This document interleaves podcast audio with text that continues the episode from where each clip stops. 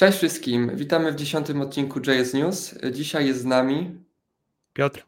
Piotr, tak. Piotr, którego znacie już y, na pewno, bo prowadził JS News od samego początku. I dzisiaj y, mamy tą przyjemność, że jest z nami i poprowadzi ten odcinek razem ze mną. Y, dzisiaj mamy kilka małych rzeczy i więc w zasadzie nie będzie to długi odcinek. Y, mamy też y, parę nowości, więc myślę, że każdy znajdzie coś dla siebie. Zaczynamy intro i lecimy z newsami. Devspresso.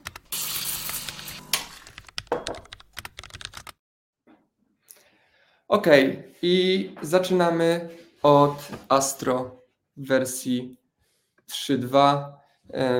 Tutaj po, po releasie, który miał e, miejsce jakiś czas temu, czyli po, po wersji numer 3, e, mamy kolejne rzeczy.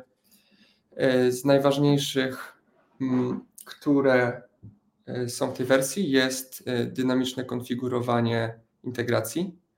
Do tej pory jakby odbywało się to tylko statycznie, że tworzyliście sobie tam w jakimś tam konfigu integrację, która potem robiła różne rzeczy na którymś tam etapie mm, jakby uruchomienia projektu. W tym momencie jesteście w stanie na przykład sprawdzić, czy dana integracja już jest dodana. Jeśli jest dodana, to, to nic nie robić, a jeśli jej nie ma, to ją dodać na przykład i różne takie rzeczy z poziomu już kodu, nie tylko statycznie e, sobie to konfigurować, więc fajna rzecz. No, nie wiem na ile to się sprzedało powiedzmy deweloperom, ale nie wiem, jak ktoś tworzy jakieś pluginy do Astro, jakieś różne biblioteki, gdzie są jakieś integracje, to myślę, że, że to jest y, fajna zmiana. Y, kolejna rzecz to jest importowanie routera jakby po stronie klienta i to jest związane z y, View Transitions. Jesteście teraz w stanie z, z poziomu JavaScriptu po prostu e, nawigować, prawda? Nie było tego do tej pory, jeśli chodzi o View Transitions, no bo wiemy Astro to nie jest taka powiedzmy client-side biblioteka czy tam framework, tylko tam jest to MPA, więc idą w tą stronę, żeby e, uprościć troszkę te rzeczy. I kolejna rzecz z View Transitions to jest root announcer, który nie działał właśnie z powodu tego client-side routingu i w tej chwili po prostu po, podczas przechodzenia z page'a na page'a ten root announcer działa, więc osoby, które mają jakieś niepełnosprawności, korzystają z różnych narzędzi, one są w stanie usłyszeć, że przechodzą na nowy page, tak, więc bardzo ważna rzecz e, z, e, z punktu widzenia dostępności e, przeglądarek dla wszystkich. Nie wiem Piotrze, na ile jakby kojarzysz Astro i używasz. E miałem styczność korzystania z Astro nieprodukcyjnie. Jakby ja po prostu testuję różne rzeczy. Na, mam, mam jeden taki projekt, który po prostu przeczytam na różne technologie, żeby sobie to sprawdzić. E, Astro mi się podobał, nie będę ukrywał, e, bo jest bardzo e, bardzo elastyczny w tym, co się, co się chce zrobić. Bardzo mi się podoba wsparcie dla accessibility. Jakby ja mam accessibility w serduszku bardzo mocno zakorzenione, więc jak widzę, że będzie route announcer, który całkiem fajnie działa, bo, bo problem mm, występował wcześniej, teraz on będzie po prostu działał po tym evencie onloadu tak naprawdę konkretnego view i będzie szukał najpierw titla, jeżeli go nie znajdzie, to spróbuje mieć fallback na pierwszy e, heading 1, no i później pewnie, jeżeli czegoś nie znajdzie, to kolejne fallbacki, pewnie w, to, w, to, w tą stronę, aż znajdzie coś, co, co jest w stanie e, po prostu wyanonsować do mm, e, albo do voiceovera na, na Macu, żeby, żeby coś powiedzieć, albo w drugą stronę, żeby coś przekazać w formie, w formie napisu. E, fajne, bardzo mi się podoba. Nie wiem, czy on nie kończy szukania na, e, na ścieżce w URL-u. Jak, jak już nic kompletnie nie znajdzie, to po prostu mówi, jaki jest URL. Tak, otherwise announces the path name. No, tak, masz mhm. rację. Uh, uh, no ale fajne. Oni oczywiście rekomendują wykorzystanie taga title jako głównego na każdym page ze względu na accessibility to ma, to ma jak najbardziej sens.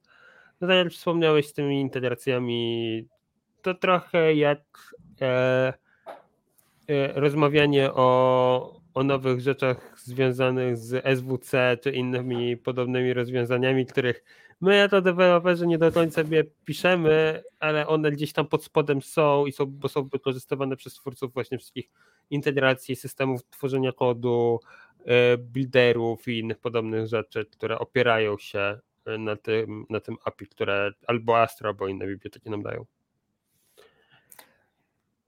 Dobra, mm, super. Myślę, że możemy przejść dalej, bo to wszystko, jeśli chodzi o newsy. Tam pewnie standardowo jakieś, wiecie, fixy, małe rzeczy, mm, ale to już polecam sobie każdemu sprawdzić. Może akurat wasz bug został naprawiony. Naprawiony. Więc y, tak. Możemy przejść i kolejną rzeczą mamy. mamy Tesseract. Tes, tak. Tesseract 5.0.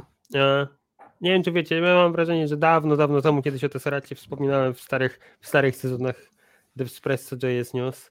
E, sam Tesseract, dla tych, którzy nie słyszeli o Tesseractie, jest biblioteką do y, OCR-a pisaną w Node, więc możemy sobie e, po prostu wrzucić jakiś plik w formie obrazka i on nam wtedy zrobi ładną transkrypcji, nie mówiąc transkrypcji, ale przerobi go na tekst, tekst normalny, cyfrowy.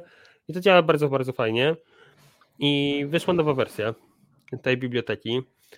I standardowo jest better, faster, cheaper, jak to ja ładnie zawsze określam, czyli e, jakby generuje mniejsze pliki dla języka angielskiego i co ciekawe, o 73% mniejsze są pliki dla języka chińskiego, co jest niesamowite.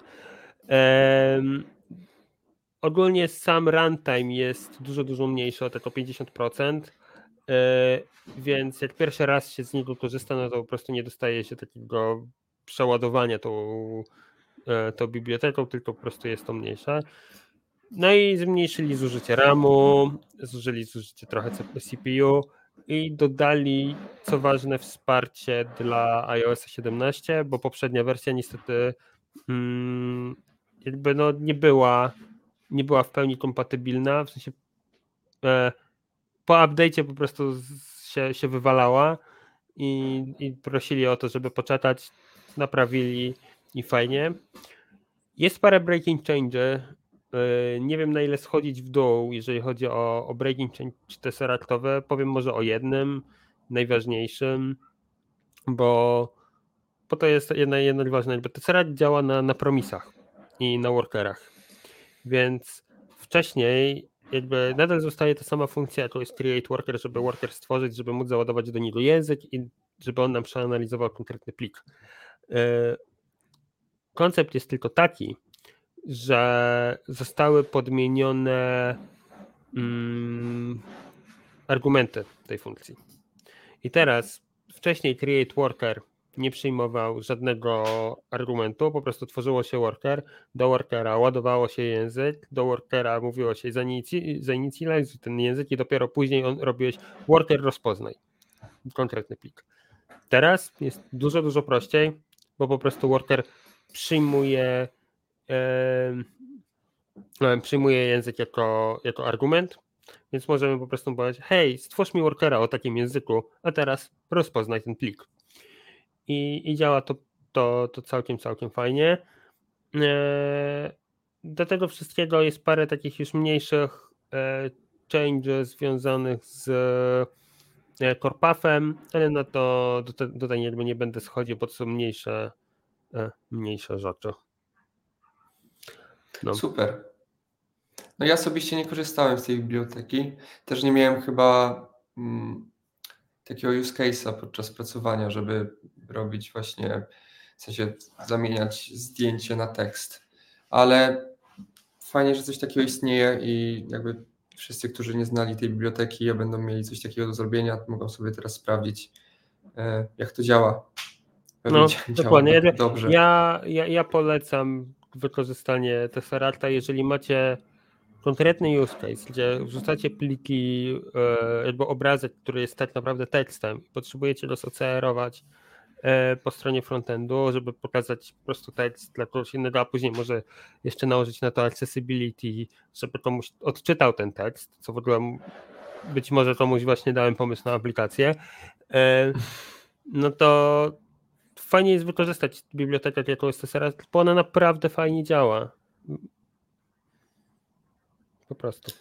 Super. No zmiany, zmiany performance'owe wiadomo jak to jest z nimi, ale jest, jest to plus, tak? Bo tam gdzieś ziarenko do ziarenka i No każda dependencja mniej, no. każde, e, każda delikatna poprawka z perspektywy ramu, wykorzystanie odpowiednio wątku JS-owego, no to jest in the end of the day e, no lepsze dla naszego użytkownika końcowego, nie? Jeżeli jego Tak. sprzęt nie musi wykorzystywać tak dużej mocy, albo nasz serwer. Dobra, to chyba możemy przejść dalej. E, Mianowicie kolejną rzeczą jest Nightwatch. Wersja 3.2, czyli ta, ta sama co Astro, ale to jest tylko przypadek. E, Możecie zapytać, czym jest Nightwatch? No my też nie wiedzieliśmy, ale się dowiedzieliśmy i Nightwatch jest to e, biblioteka, która umożliwia tworzenie testów end-to-end, zarówno w przeglądarce, jak i e, jakby aplikacji, testowania aplikacji mobilnych. I brzmi to super. Mamy tu swoje małe zastrzeżenia, jakby do tego, jak, jak to działa w, w praktyce, prawda? E, Pod spodem mamy Appium, jeśli chodzi o tą wersję mobilną, e, które robi tak naprawdę wszystko. I Nightwatch jest wraperem nad tym Appium i korzysta z tego serwera, który robi całą robotę. I jakby ja myślałem, że działa to troszkę inaczej niż, niż działa, czyli wiecie, tworzycie test, piszecie jeden test i on działa zarówno w przeglądarce, jak i w aplikacji mobilnej, czy tam jakiejś innej, wiadomo, jakieś tam aplikacje na macOS-a też można pewnie testować, ale nie, trzeba pisać, jakby API jest różne. Tam jest, pisze się browser, kropka i tam się używa dalej, a do, mm, do aplikacji mobilnych jest app. I no, wychodzi trochę na to samo, jakby użyć y, jakby osobnej biblioteki do testowania aplikacji mobilnych, tą, której tam używacie, a do przeglądarki też coś już, co, co istnieje, tak?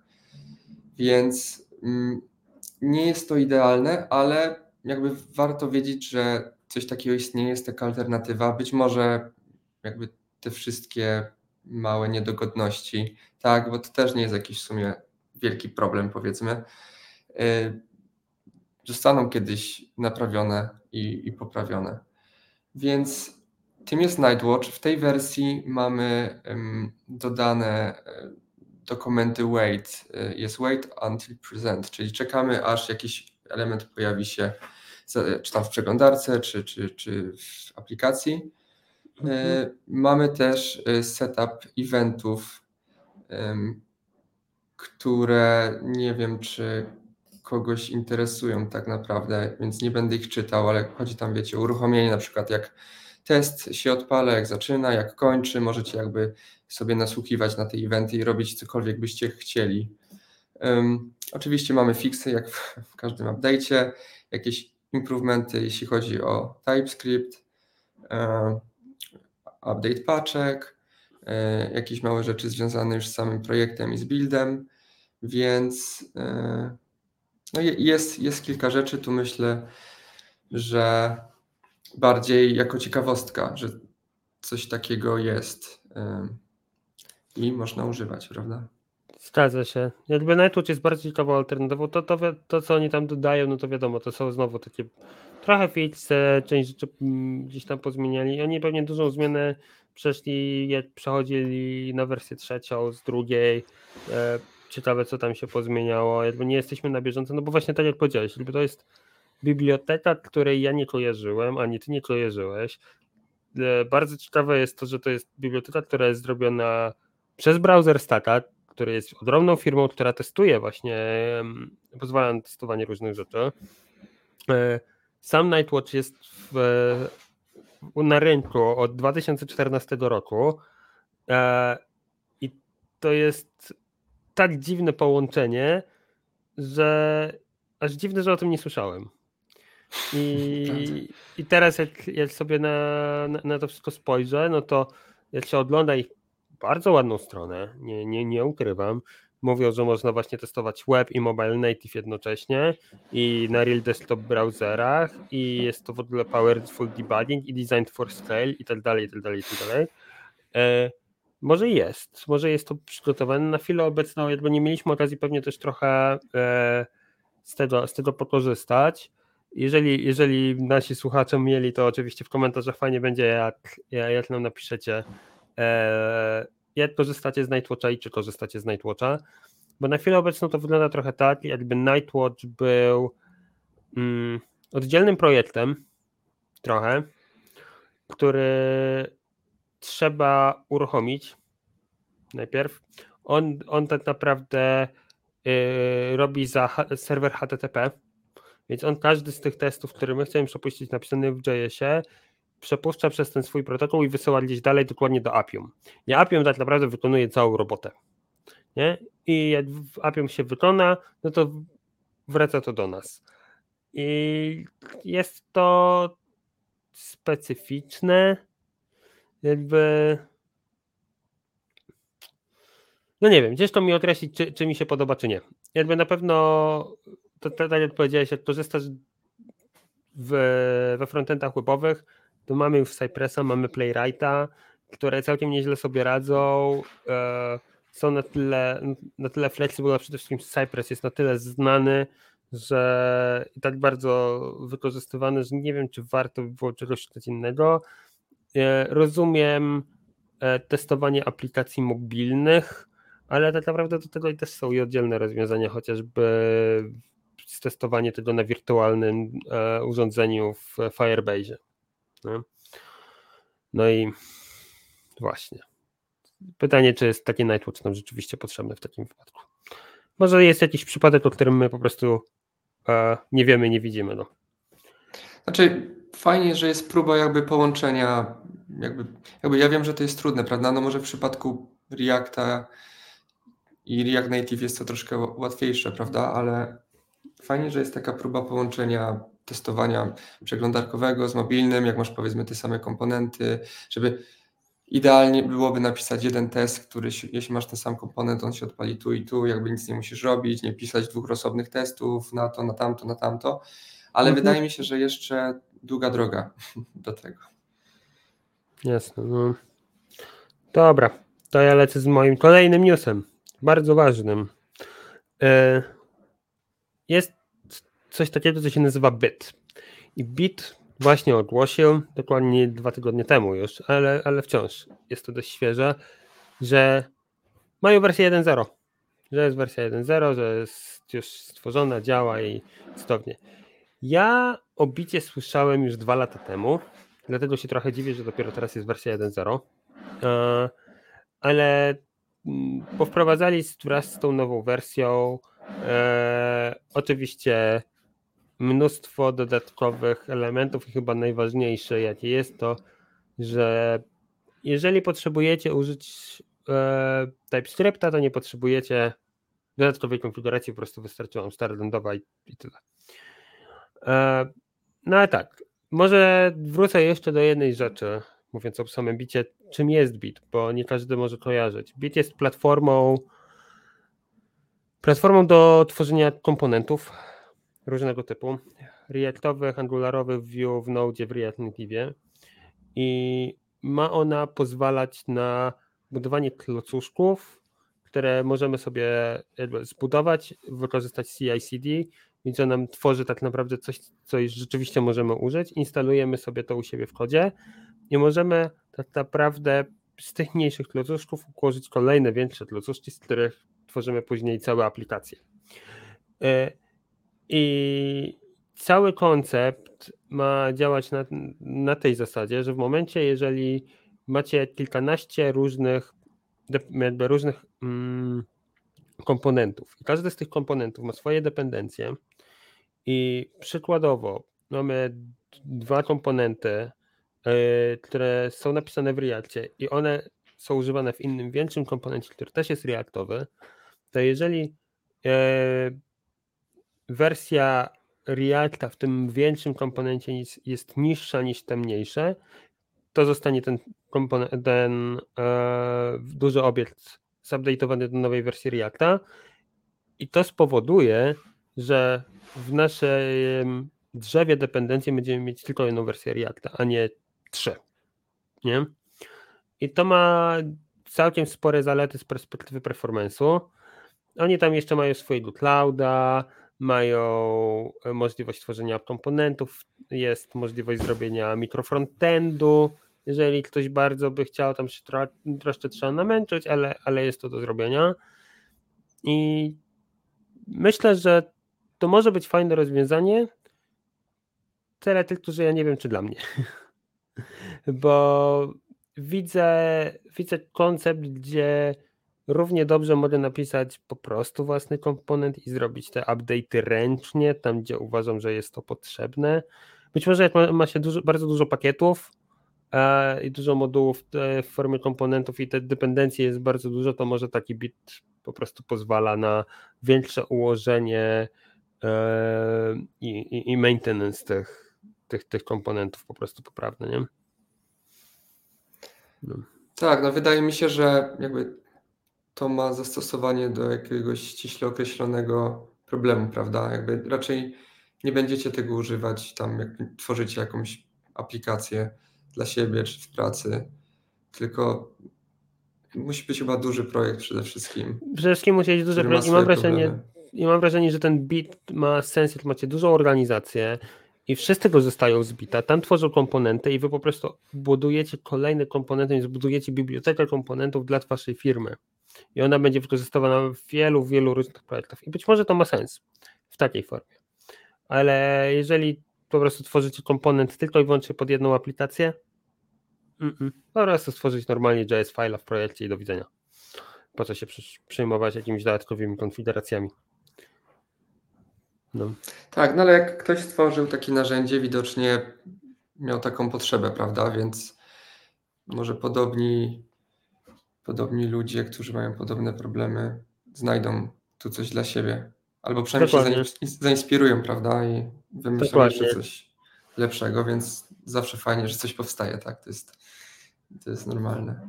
Zgadza się. Mm, okej, okay, to myślę, że możemy przejść dalej. E, to Teraz nie mamy jakby jakiegoś dużego newsa, ale myślę, że wszyscy mm, deweloperzy React Native'owi e, się ucieszą, e, gdyż Create React Native Library, czyli biblioteka, tak naprawdę to jest powiedzmy skrypt, mm, który tworzy Wam projekt waszego waszej nie, biblioteki, która używa natywnego kodu, prawda? Jakby do tej pory używaliście tego i to było jakby stworzone z myślą o tym, że będziecie publikować tą paczkę w NPM, tak?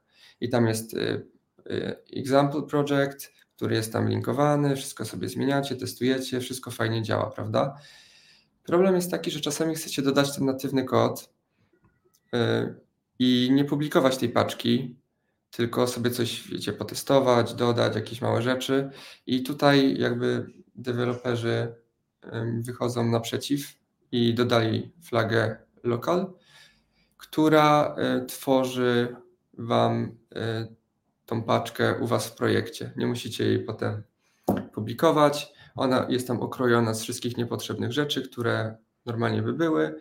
I tam jest autolinking, że możecie po prostu tego używać out of the box tak naprawdę. Oni jeszcze sprawdzają package e, JSON chyba. Jeśli jest w projekcie, to w ogóle tworzą go lokalnie, tak? Jeśli, jeśli nie ma, to, to od nowa z tymi wszystkimi innymi rzeczami.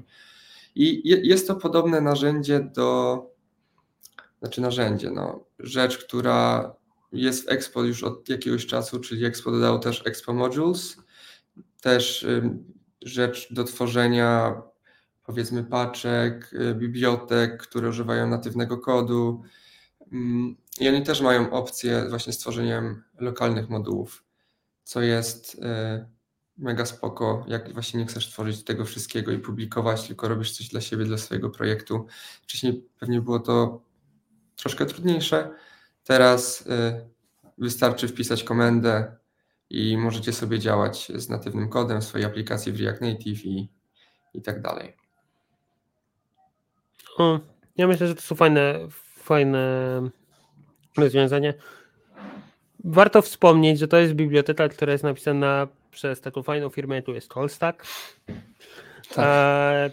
ci wszyscy, którzy kojarzą e, to kojarzą, że w Colstacku pracuje nasz e, dawny redakcyjny kolega e, Łukasz.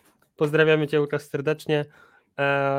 E, bardzo fajne rozwiązania Wy tam sobie w Colstacku e, robicie, które pozwalają na całej społeczności React Native'owej e, trochę, trochę urosnąć i trochę im pomóc w rozwiązywaniu bardzo specyficznych, ale jednak konkretnych problemów. Fajnie. Tak, szczególnie dla tych osób, które powiedzmy nie mają takiego backgroundu mobilnego, tylko bardziej webowy, tak? Przychodzą z Reacta do React Native i czasami są problemy, prawda? I tutaj to są kroki, żeby troszkę ułatwić i poprawić tą styczność z, z iOS-em i Androidem. Więc, Tak. więc super. Dobra. To ja myślę, że możemy przechodzić do ostatniego newsa w tym odcinku. I to są rzeczy związane z Cloudflare'em. I może zacznijmy od rzeczy łatwiejszych, e, bardziej, mm, bardziej ciekawszych, a na sam koniec zostawimy rzecz, która jest najmniej ciekawa. E, więc myślę tutaj, żeby najpierw powiedzieć o fontach, a później powiedzieć Wam o pricingu. E, bo nikogo pricing tak do końca chyba nie będzie obchodzić, póki nie płacicie swoimi własnymi pieniążkami. Firma, wam, firma płaci. A, w, e, w, no, w, a jeżeli chodzi o Cloudflare fonty. Ogólnie Cloudflare zdał sobie sprawę, że jeżeli jesteście e, u nich, tam u nich hostujecie stronę, albo chociaż DNS, DNS-y przez nich przepuszczacie, to problem jaki się pojawia, to to, że First Contentful Paint jest e, bardzo wolny. I w momencie on jest bardzo wolny, kiedy korzystacie z Google Fontów głównie. Bo Google Fonty, pomimo że są fajnym rozwiązaniem, to wykonują bardzo wiele dodatkowych zapytań. I skąd to się dzieje?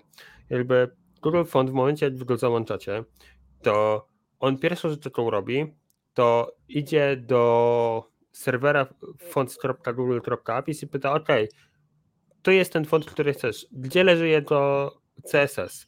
Jego CSS leży w fonts.google.apis. Ok, super. Pobieracie sobie tego CSS-a, w CSS-ie macie zapisane, gdzie są konkretne pliki typu e, TTF albo WOFy, czyli te takie pliki mówiące o nam o konkretnym foncie. No i niestety problem polega na tym, że one są na, na zupełnie innej domenie. Jest to fonts.getstatic.com, a nie fonts.googleapis.com, więc tu mamy dwie różne domeny. No więc mamy dodatkowe round tripy, które trzeba porobić, nie? czyli robimy jedno zapytanie najpierw, robimy DNS lookup, później robimy TLS negotiation, no bo mamy HTTPS-a, dopiero dostajemy rzecz, wraca to do nas, dostajemy informację, że super, mamy CSS-a. Ten CSS jest parsowany odpowiednio, patrzymy, o, potrzebne są te i te fonty, ale one leżą w zupełnie innej domenie, więc znowu DNS lookup, znowu negocjacje TLS-owe, znowu czekamy aż odpowie serwer, wraca serwer z konkretnym fontem, no i trzeba czekać na każdy font, jeżeli macie dużo fontów, nie? Eee, no i to niestety powoduje, że bardzo długo trzeba czekać na, na dodatkowe rzeczy. No więc Cloudflare podszedł do tego w taki sposób, żeby może to trochę zoptymalizować i wykombinował e, wykombinował, żeby było jak najmniej round tripów. One, one nadal muszą tam gdzieś być, ale tak naprawdę głównym problemem jest CSS request. Co jeżeli te round tripy były, byłyby wykonane raz, a później byłyby skaszowane? No i tutaj wpadli na taki pomysł, że robią takiego cache'a, w sensie Yy, robią round trip, ale ten CSS, który ostatecznie jest, jest yy, tworzony u nas, hostowany u nas na domenie, a dokładniej tak naprawdę pod naszą domeną u, u Cloudflare'a i pliki te fontowe też mogą być skaszowane tutaj. Więc w momencie, w którym my prosimy o font, wszystko dzieje się tak naprawdę na poziomie jednej domeny, więc nie musimy, jak już, już raz zrobiliśmy DNS lookup, no to już jesteśmy w danej domenie, wiemy wszystko. I to powoduje, że z tak naprawdę z 3 sekund renderingu spadamy praktycznie do poniżej jednej sekundy. I to jest bardzo fajne, bardzo fajne rozwiązanie, które będzie można, co ciekawe, włączyć po prostu jednym tickerem w portalu Cloudflare'a. E, nie będzie potrzeba nic, nic więcej robić, po prostu oni zajmą się wszystkim. E, oni oczywiście dokładnie opisali, z czego tam korzystają. Korzystają też z czegoś takiego fajnego modułu, który jest zwany ROFL Response Overseer for FL. E, jest to takie rozwiązanie, które jest napisane w raście, więc jest bardzo, bardzo szybkie i pozwala ogarniać po prostu e, rewrite'oma, jakby zmieniać HTML on the fly. Nie? W momencie, kiedy, kiedy potrzeba. I, I to działa bardzo, bardzo fajnie, więc fajnie, że będzie, bo uwaga nie jest jeszcze dostępne, będzie w październiku. Dopiero rozpoczynamy październik, e, ale tak, jakby w październiku, w tym miesiącu powinno się to pojawić dla każdego do użycia, więc jeżeli korzystacie z Cloudflare'a, to, to na pewno będzie warto. Mega spoko, bo jakby stworzenie samemu takiego rozwiązania wiesz, z Google Fonts i tak dalej, jakby chyba jest nieco cięższe, żeby to sobie kaszować. Jakby nie mówię o tam wsadzaniu fontów do swojego projektu i tak dalej, tylko wiesz, stricte z Google Fonts, więc tu fajnie, że Cloudflare zrobił coś takiego i, jest to jeszcze, jeszcze łatwe w, w używaniu, prawda? Jedna Jakby rzecz i, i działa. Przede wszystkim na pewno daje to dużo, że jeżeli korzystacie z Cloudflare'a e, jako hosting provider i DNS provider, to w tym momencie zyskujecie najwięcej, bo wszystko jest hostowane na jednej infrastrukturze Cloudflare'a. W momencie, w którym e, jest, e, chcecie dostać jakiś font, no to ten font e, dostajecie bezpośrednio z domeny i już z DNS-a, który jest znany Cloudflare'owym wszemi wobec, więc to jest bardzo, bardzo szybkie. Jest jeszcze jedna zaleta, o której nie wspomniałem, ale jest bardzo duża. W momencie ładowania Google Fontów my ładujemy dodatkowe skrypty Google'owe, które nas trakują. I jest o tym bardzo dużo artykułów w sieci mówiącym o tym, że Google Fonty nie są zgodne z GDPR-em, bo, bo tam e, pobierają mnóstwo informacji o użytkowniku, pobierają co, gdzie się strona załadowała, w jakim kraju jesteśmy i tak dalej, i tak dalej, i tak dalej.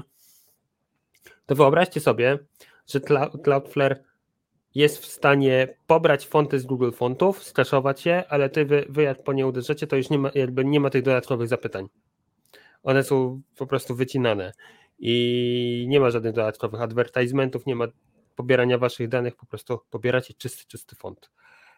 I to też jest bardzo fajne, bo to oznacza, że Cloudflare chce pomóc w wykorzystaniu bardzo fajnej technologii od Google'a, która bardzo nam pomaga web deweloperom w tworzeniu fajnych tak naprawdę e, designów, na, na to, żeby one jednak nie uderzały w prywatność użytkowników, po to, żeby to było bardzo, bardzo szybkie, a nie wolne, tak jak, tak jak to Google sobie zaprojektował, nie?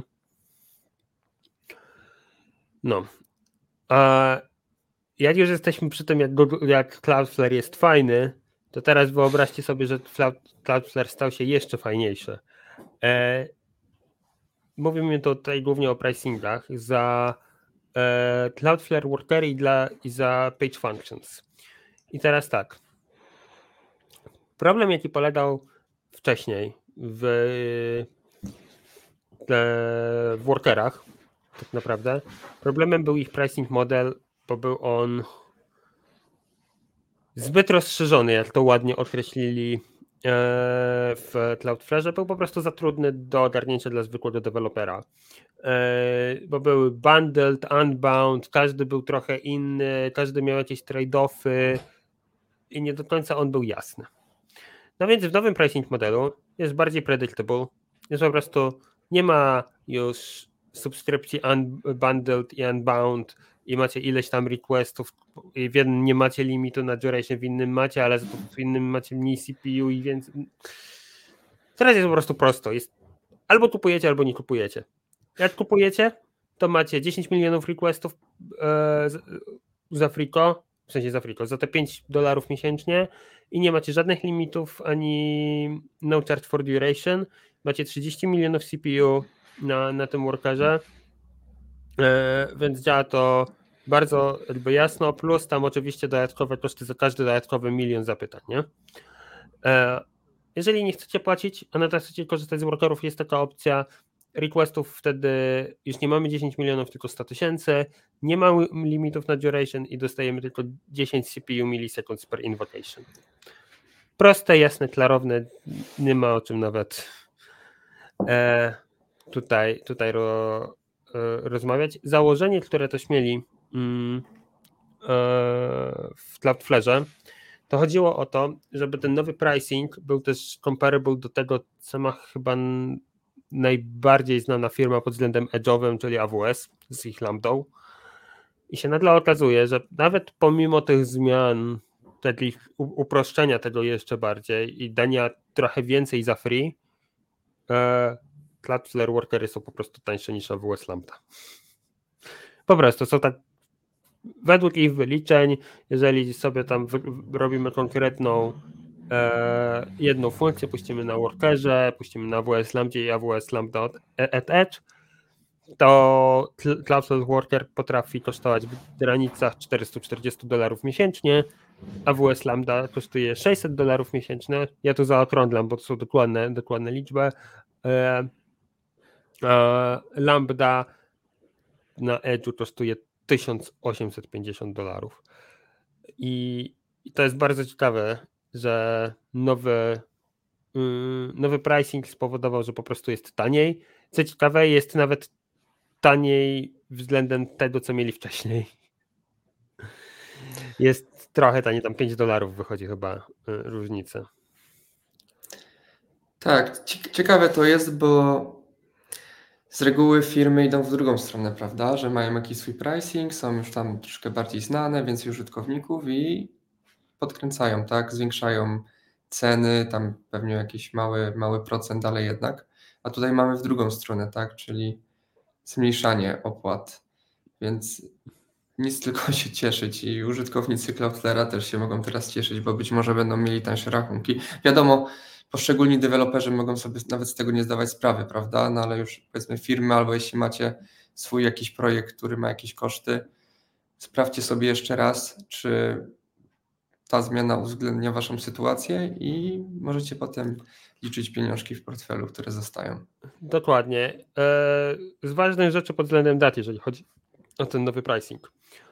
E, od 31 października każdy z Was będzie miał opcję zrobić e, jakby opt-in do nowego pricingu, jeżeli macie stare, stare projekty. Każdy nowy projekt oczywiście z defaultu dostaje, dostaje nowy pricing, jest to raczej logiczne.